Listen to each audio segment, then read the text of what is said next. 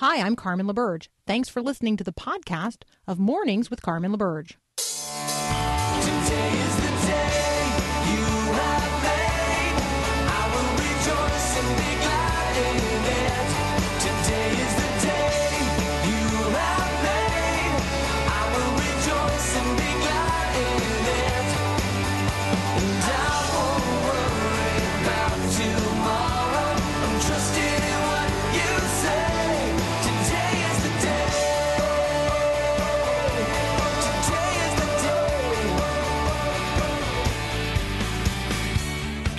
Good morning. Today is the day. Uh, it is the 19th day of December 2019, and it is a day the Lord has made.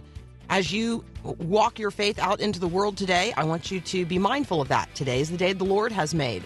Today is a day that many will seek to co opt for their own partisan political ends uh, upon the announcement of the impeachment by the House of Representatives um, of the President of the United States. This is a solemn day.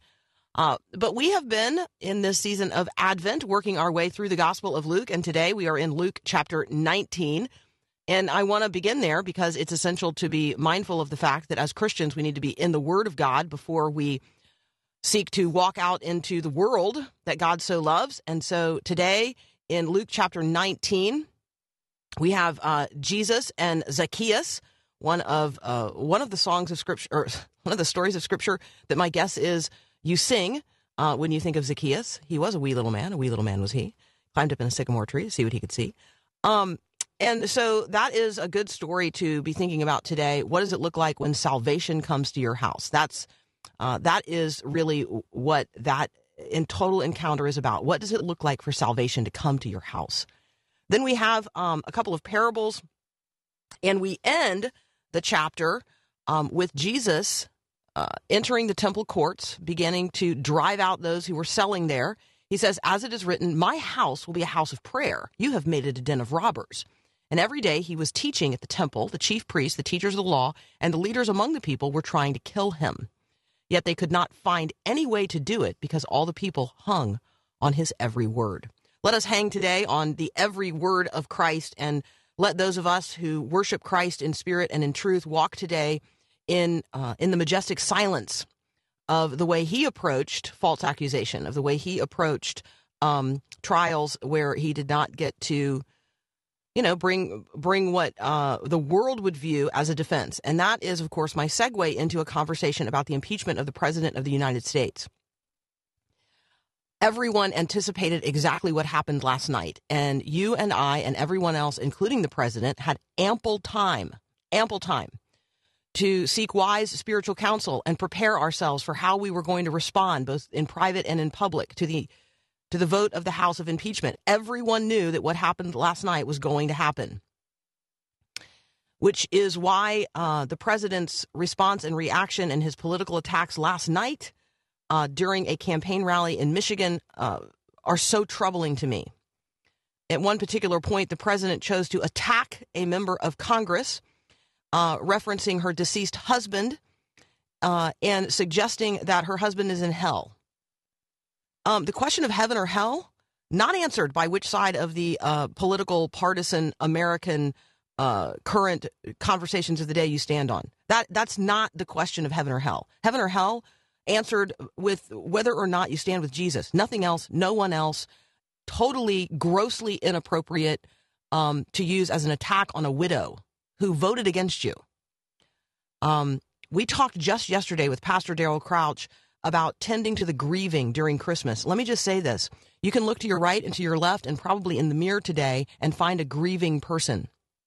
To um, to weaponize whatever is happening politically in our culture and to suggest that their greatest fear, their greatest fear, which is that they will never see their beloved again and that their beloved is uh, is in hell, it, it's just grossly inappropriate. This is not something a Christian does, and so say that to yourself. Remind yourself of that. Um, and uh, and today, today, let us be people who are tending to those who are grieving, um, not wounding them. So today is a day for which both the president and his defenders and every one of us has had ample time to prepare how we are going to respond. So what will you say today? What will you say today about the matter of impeachment? And how will you say it? And how will you treat those who disagree with you, no matter which side of this conversation you find yourself on? Uh, the president was not the only person who responded poorly. Representative Barry Loudermilk of Georgia said this When Jesus was falsely accused of treason, Pontius Pilate gave Jesus the opportunity to face his accusers. During that sham trial, Pontius Pilate uh, afforded more rights to Jesus than Democrats have afforded this president in this process. Um, the attempt to appropriate, this is me talking now, the attempt to appropriate the trials of Christ or the suggestion that any president of the United States is enduring anything like unto what Christ endured, or that impeachment in the United States of America under our constitutional government is in any way like the Roman process, uh, the flogging, the crucifixion, the trial before the Sanhedrin. Uh, all of that reveals a gross misunderstanding of what happened to Jesus, why it happened, and the very sovereignty of God and the redemption narrative of human history. So be careful today. Read the texts of Scripture that include uh, the trials of Jesus, um, and don't be confused about what happened to him, how it happened, why it happened, and the sovereignty of God uh, in play. So, what will you say today, and how will you say it? Uh, I will return to this subject matter a little later, but right now, we've got Ben Johnson waiting in the wings from the Acton Institute, and we'll be right back.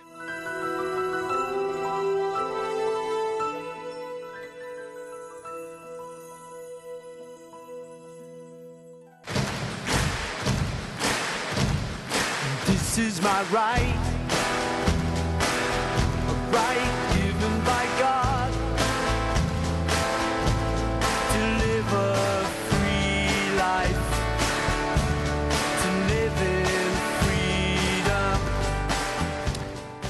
Welcome back to Mornings with Carmen. I am talking with Ben Johnson from the Acton Institute. Um, the Freedom Song is actually a really great segue into a conversation about free speech and freedom and what saves us. Ben, welcome back. Good morning, Carmen. Good morning. It's a solemn day. Uh, so I keep hearing from uh, Nancy Pelosi, solemn, prayerful. All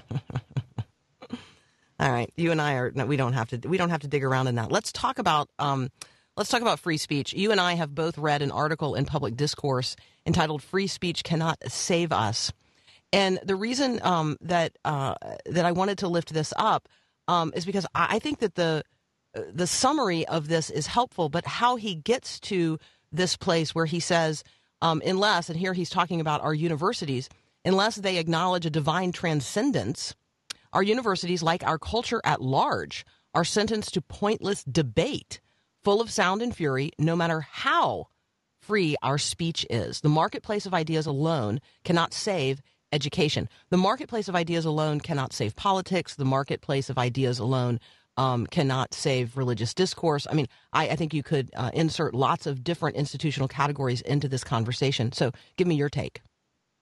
Certainly, were the great universities of the United States, Yale, Harvard, Princeton, uh, were founded with explicitly Christian presuppositions. Uh, they were often founded in order to teach clergy. They were founded as seminaries for preachers and things of that sort.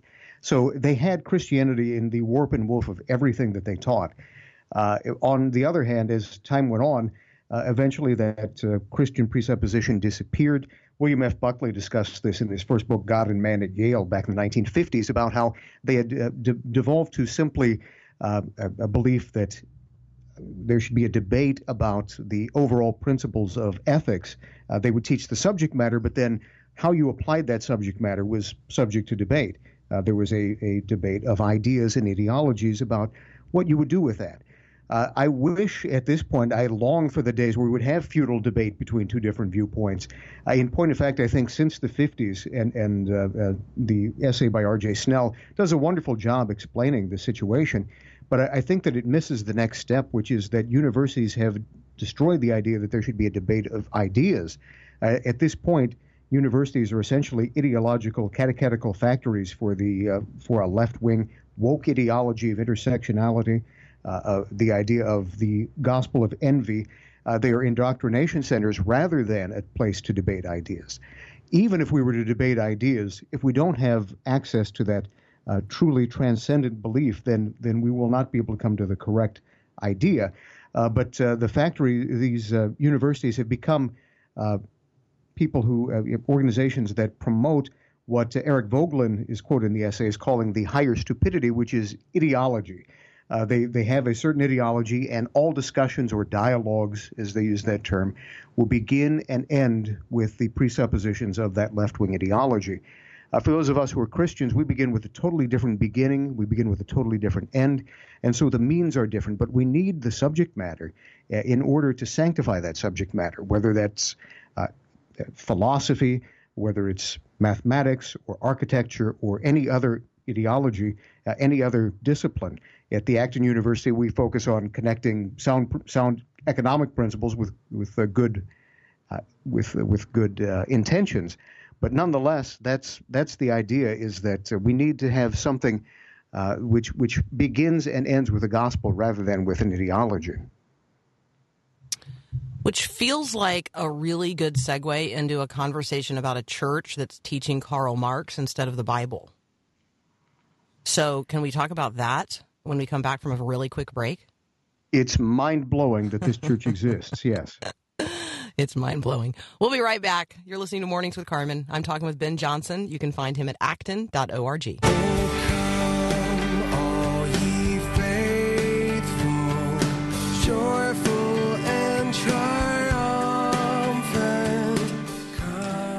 All right, returning to my conversation with Ben Johnson from the Acton Institute, you can actually check out exactly what we're going to be talking about right now at acton, A-C-T-O-N dot O-R-G. There's a piece posted there entitled How Socialism Causes Atheism. Ben, I'm going to let you set the stage for this conversation. Um, and let's have this conversation in, you know, juxtapose it against this story that we've both read about this church that instead of having Bible studies is now studying Karl Marx. Yeah, when I began writing this story, How Socialism uh, Causes Atheism, I was probing uh, the idea of what is it that causes people to lose their faith. And when you get into the survey data, they've asked people who identify as nones, who, do, who don't identify with any religion, what it is that led them away. Uh, Pew and Gallup have, have probed this question, and they found that nones fall into basically three different categories. They are not all atheists. The first, uh, the first group is the group that believes in God but doesn't go to church. Then there are agnostics who don't know if there's a God, and atheists who, who are, are convinced that there is not. That first group, uh, people who still believe in God but don't identify with any religion, are driven away from Christianity by two things. They question certain religious doctrines, or they say they, and this is a quote, don't like the positions churches take on social political issues. So they have an ideology that uh, drives them away from Christianity that is uh, that is opposed to Christianity. At the same time, uh, the the uh, ultimately this is a gateway to full blown atheism. The number of nones who don't believe in God has increased by half uh, in in just seven years. So when people begin to drift away from from Christianity, it's not usually a complete turn. It's usually sort of like drifting away to sea, where eventually they lose sight of the horizon, which is God. That's that's the general process. Now, at the same time, we've seen this huge rise in socialism. Uh, and people often say, well, people lose faith in God and they begin to have faith in socialism because it's a replacement for religion. In some cases, that's the case.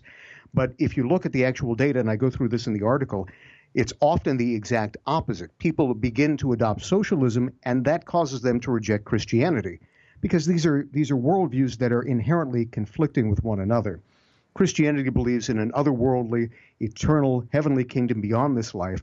Socialism states that there will be an earthly utopia, uh, that we will have absolute equality of outcome, which has never existed anywhere at any time uh, in human history, but somehow they will bring it about here on earth in our time.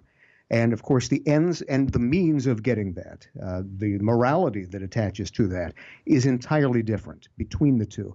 But when you begin to believe in an earthly utopia, you automatically reject the belief that this is a fallen world, that Jesus Christ came in to redeem the world, and that uh, heaven on earth is impossible outside of the intervention of Jesus Christ himself.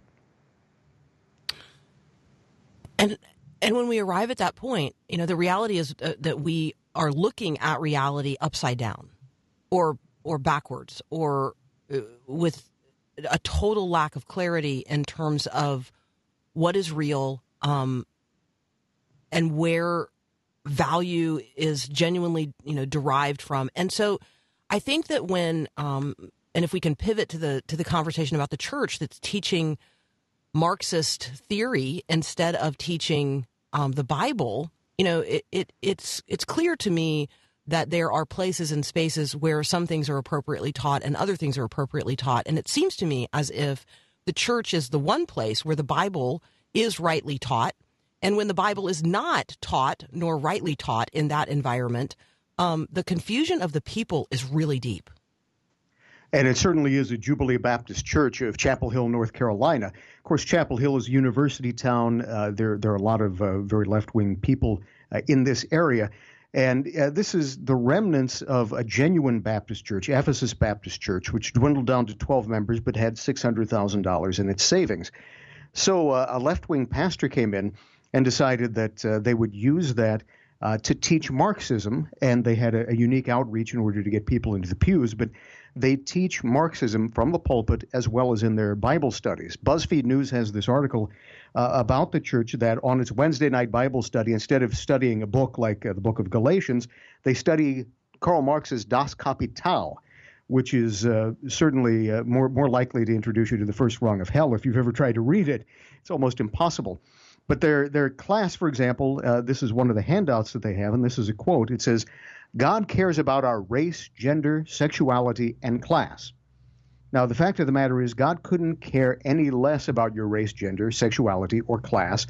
Uh, if they had studied the book of Galatians, that is, in fact, one of the overarching themes. It says there is neither Jew nor Greek, slave nor free, male nor female, all are one in Christ Jesus, which is a theme that the Apostle Paul takes up in Colossians 3:11 as well. So you have this uh, this idea of intersectionality and teaching socialism as though it were divinely commanded, uh, and this is this is being uh, uh, substituted for the genuine gospel. Uh, I, I, would say that these people are on a, a very, I, I, would say a slow boat, but actually I think it's an express train away from the gospel. Uh, certainly, people have the ability to interpret the gospel however they wish. The black Hebrew Israelites are free to say that uh, the Israelites were actually black people, and therefore it is uh, their right to kill people who uh, who lay claim to that title who are not black. It's our duty uh, to say as Christians, this is heretical, this is not historical, and what they are teaching is not the gospel. It is an alternate gospel that the Apostle Paul warned about. Uh, this is teaching. This is teaching something that is personal philosophy or the wisdom of the world in place of and in contradiction to the gospel. And this is leading people further away from God, not bringing them closer into the kingdom of heaven. I think it's rare that we see such a an illumination of what's going on behind um, what are often closed doors, and what I think is going to surprise Christians who go to churches where the gospel is rightly preached and the Word of God, you know, is in its rightful place. Um, I think it's going to surprise them that in churches across the country, um, what is being taught is in fact not the Bible and not the gospel, um, but a diff- a very different gospel. Again, Galatians, right? There's a different gospel being preached. There's a different salvation um, being offered, and it's a salvation that is um, somehow um, socialistically financial. It's as if there is. It's as if the economics have have become the most important part of the conversation. And that, that's just very curious to me. Well, there, there's nothing new in the world, is there? Uh, we have the uh, the original idol was a golden calf, and mm. and hmm. so there there's this thirst for earthly prosperity. There's a, a, thirst for earthly stability, and the fact of the matter is, Jesus says, "In this world you will have persecution." Uh, as as uh, Bishop uh, Larry Trotter in Chicago always says, uh, missionary Baptist bishop, he said, "Some people are trying to get out of will." You will have persecution in this world. Financial instability is part of that. Our only rock, the only rock on which we can build uh, the ship, both of our church and of our souls, is the uh, pure foundation, the true rock that followed uh, the, the Israelites through the desert, and that is Jesus Christ, our Lord God and Savior anything that tries to substitute an earthly ideology, uh, whether that's economic or political, or in, in the case of this church, often gender based. They have little buttons that they hand out to people that proclaim their pronouns and so on. Whatever earthly ideology we try to substitute will eventually fall. This is not the first church that preaches socialism in place of uh, true religion. Uh, there have been communes throughout American history that were sort of unusual in, in their dedication to socialism. They all collapsed. This one will too, no matter how much money they have in the bank.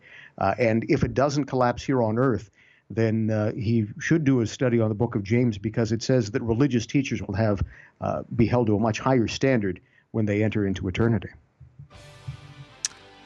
Ben Johnson, thank you so much for your clarity. Thank you for um, bringing some clarity today to some very complicated conversations. We look forward, as always, to our time with you. Uh, Merry Christmas. We will uh, we'll talk with you in the new year. Merry Christmas to you and God bless. Likewise, thank you. We'll be right back.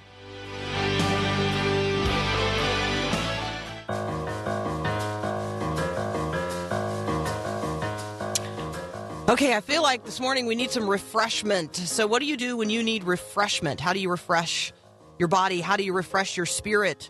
God says that true refreshment, the type that nourishes our souls and sustains us, uh, is only found in Him. The psalmist says, The law of the Lord is perfect, refreshing the soul. The statutes of the Lord are trustworthy, making wise the simple. The precepts of the Lord are right, giving joy to the heart. The commands of the Lord are radiant, giving light to the eyes. That's from Psalm 19. Next up, we're going to have a conversation about food for the journey. At first, I thought maybe this was another Christmas cookbook. Actually, this is a 365 day devotional, Food for the Journey. Um, and the contributors to it include Alistair Begg, John Stott, Christopher Wright, many, many others. The editor will be here next. We're going to talk about the kind of uh, nourishment and the kind of refreshment we all need. That's up next here on Mornings with Carmen. When kids reach the preteen years, they're not the only ones who need to get ready to grow up. Hi, I'm Mark Gregston with Parenting Today's Teens. Adolescence is a critical time of growth for kids, of course, but mom and dads can also expect to do a little learning and changing as well.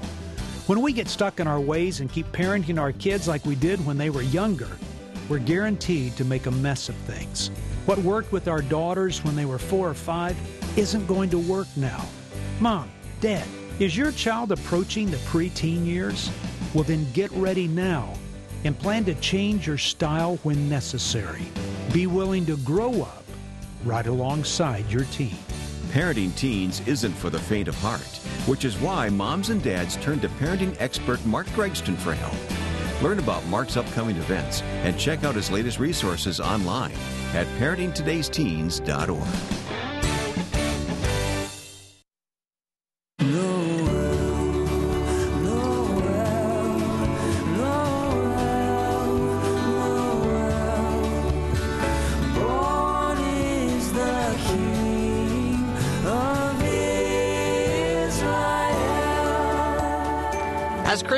recognize that we do not uh, live by bread alone, but by every word that comes from the mouth of God. And we have a feast today.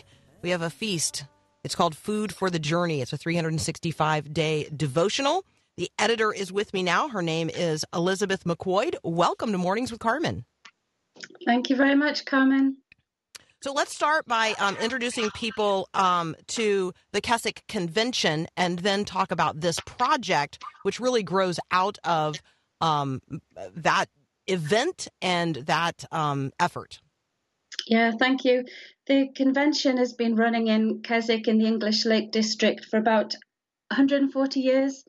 And each summer for three weeks, about 12 to 15,000 people come and gather. We've got great events for kids and youth. Um, but our real priority is that people would meet God in His Word, and we've got Bible teaching from excellent speakers. And it was out of that event that we looked at our archive and realized that we had some amazing messages, real treasure trove of sermons, and we wanted to get that into people's hands. So we've reformatted the sermons and produced this 365 day devotional covering a range of Bible books. So it's not, uh, you know, it's not, it's not all the books of the Bible. It is a selection, um, and it's not every person who has ever taught at Keswick, but it's a, it is a really exciting sampling. Um, talk with us about what is covered in this devotional and some of the writers, um, speakers. Uh, well, I mean, it's such a range of people. So I'm going to let you introduce some of those uh, to our audience as well. Yeah, we cover um, 12 books of the Bible. So we're looking at Numbers, Hebrews, 1 Thessalonians, Ezekiel, just a whole range of Bible books.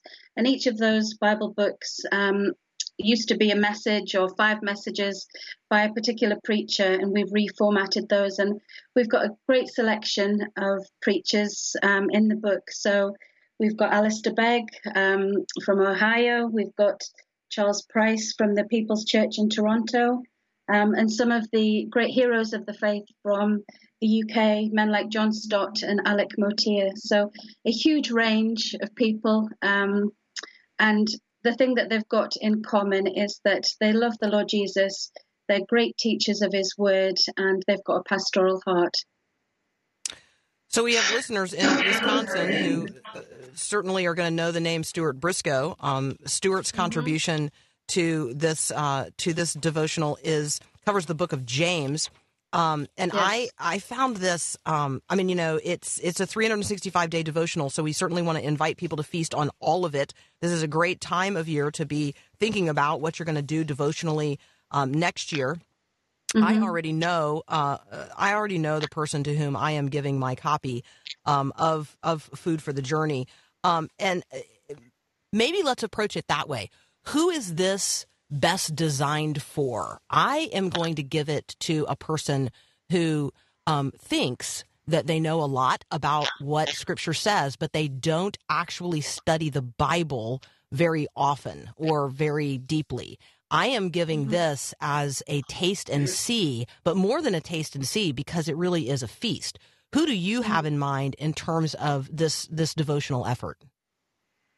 Well, I'm certainly like you, going to be giving it as a Christmas gift to lots of people. Um, but I don't think it needs to be something that you have to read. You know, you're giving it to someone intending that they read it from beginning to end.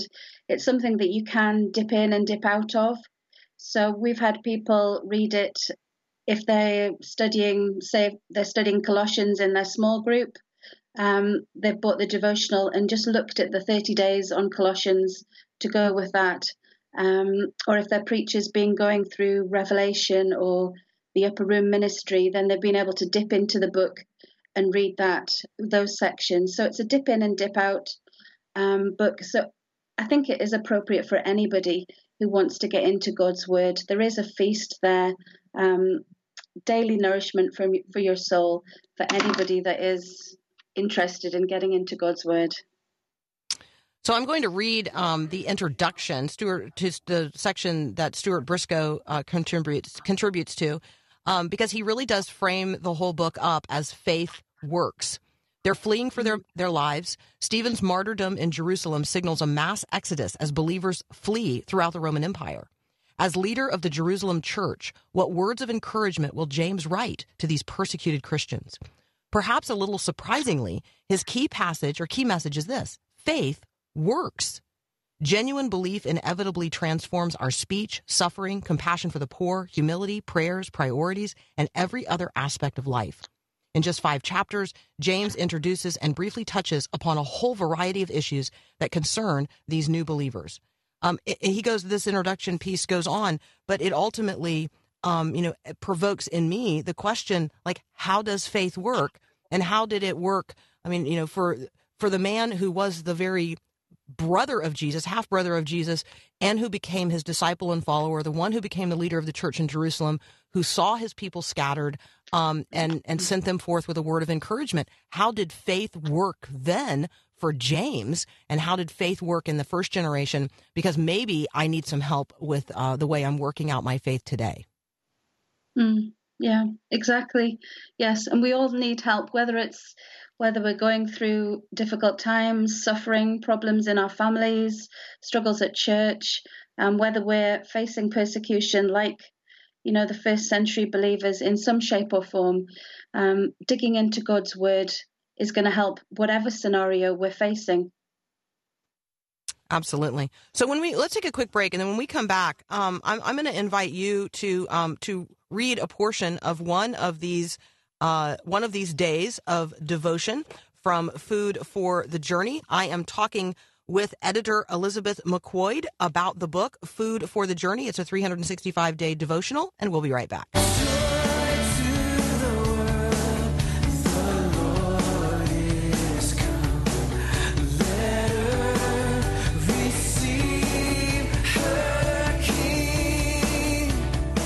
Continuing my conversation with Elizabeth McQuoid, she is the editor of Food for the Journey.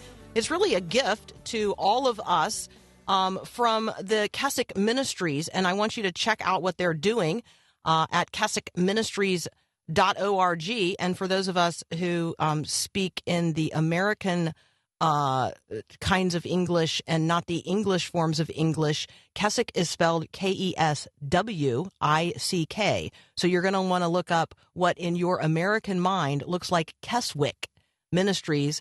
Dot org. You're going to get all kinds of information there about um, about the full range of ministries they're engaged in. We are looking at food for the journey, and Elizabeth is now going to share with us something uh, from the book um, from Ezekiel.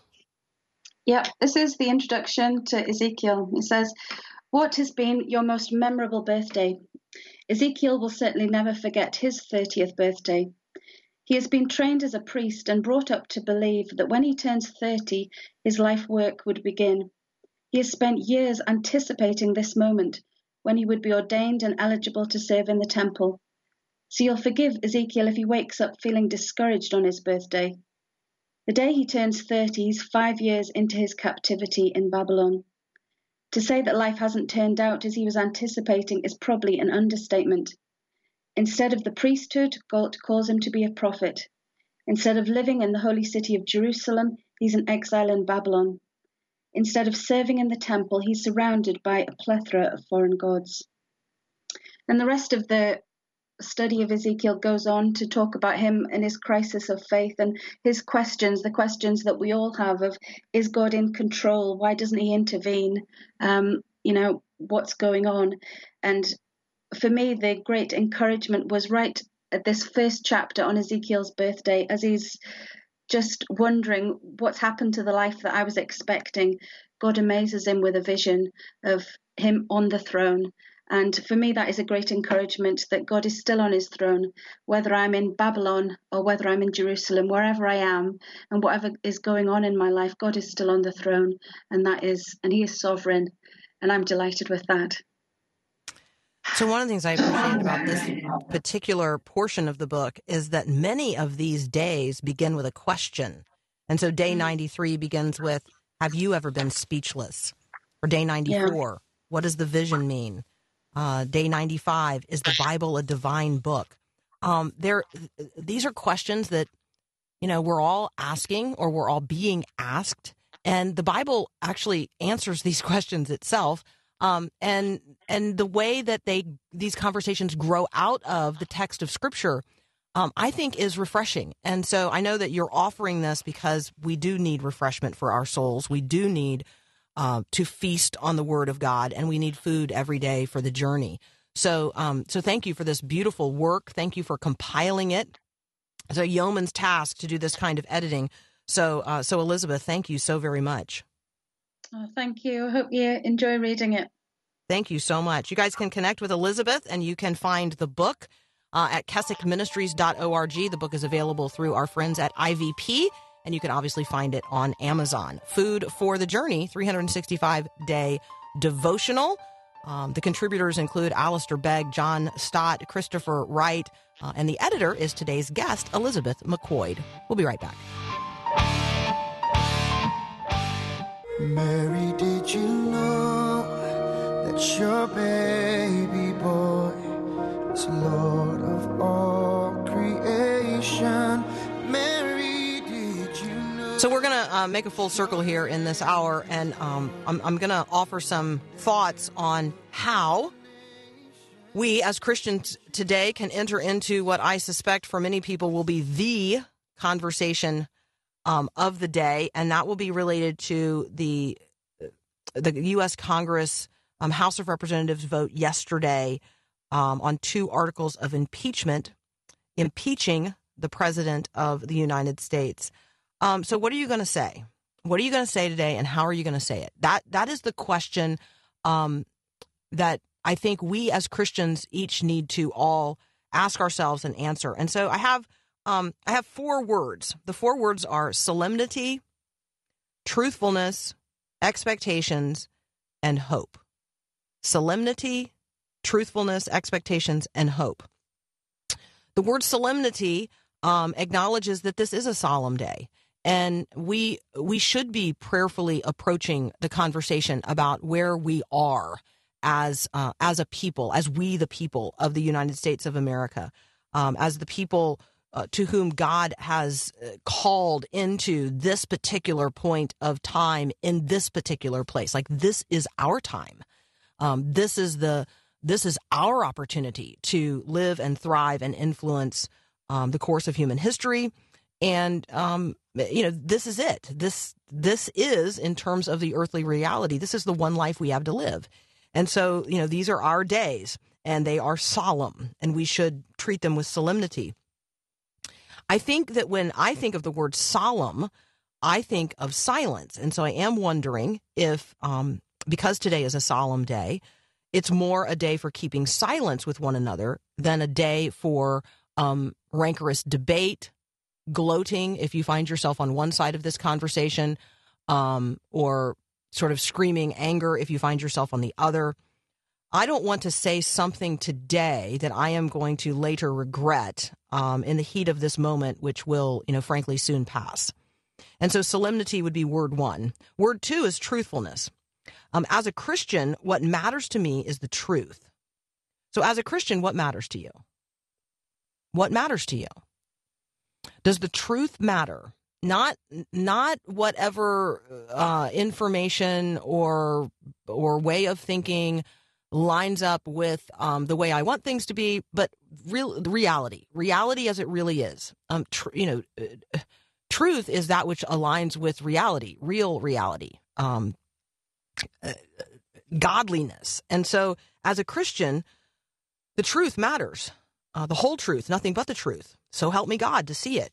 The challenge is that there are few people um, particularly the, the pundit class, who are interested in what I would describe as biblical objectivity. They there there are very few people who are seeking to present a genuinely objective approach um, to truth, and truth can be objectively known. Um, and so that would be one of the things that I would encourage you to consider as you're talking with other people what is the lens through which they are looking at things? And if it's not a biblical worldview, if it's not a gospel worldview, if it's not a redemptive worldview, um, they are actually looking at a different reality than the one you are looking at. And that is a more substantive conversation, a, a conversation about objective truth. That's a more substantive conversation to be had with our neighbors um, than a conversation maybe today about whether or not what happened yesterday should have happened. Um, and uh, so there you go. Um, expectations is word three. Uh, my expectation. There's going to be a Senate trial. Trump is going to have his day in court. He's not going to be removed from office. The GOP is probably going to see a landslide, landslide victory um, in 2020. Um, you know, so let's uh, let's not be you know. Uh, uh, what, whichever party you find yourself a part of, let's not be chicken little today. Um, let's have realistic expectations about the way our process actually does work, and let's not um, be slinging flame, flaming arrows at one another um, that really are unnecessary because the expectation is the president's not going to be removed. And so, um, you know, let's let's let's have clear expectations about how our own process works, and let's trust that that is going to work out that way. And my final word is hope. My hope is built on nothing less than Jesus' blood and righteousness. That's the anchor for my soul. That's what keeps me, you know, grounded when, you know, the, the, the water around is tossing and churning and people are sometimes bailing out and certainly, uh, and crying out, you know, Lord, don't you care? Won't you save us? My hope is built on nothing less than Jesus' blood and righteousness. What about yours? What about yours? What is your hope? Where are you putting your hope? What's the anchor for your soul? I don't live in fear, and I refuse to participate in tearing down our democracy by tearing down my fellow Americans. Um, who, on this point, I might deeply disagree. I deeply disagree with half of the people on this point. And so um, my hope can't be built on uh, on this. My hope has to be in something far more enduring and certainly eternal versus uh, the temporal conversations we're having today. Although you're right, the temporal conversations we're having today do bear on eternity. Let's take one more quick break um, and then we'll wrap up the hour. Thank you so much for your support of the Faith Radio Network. Thanks to generous donors like you, we are able to work towards our mission of leading people to Christ and nurturing believers in their faith through media that is Christ centered. That means each show and feature we air points us to Jesus. And our website is filled with wonderful articles and resources that will equip and encourage you in your faith. Find out more online at myfaithradio.com.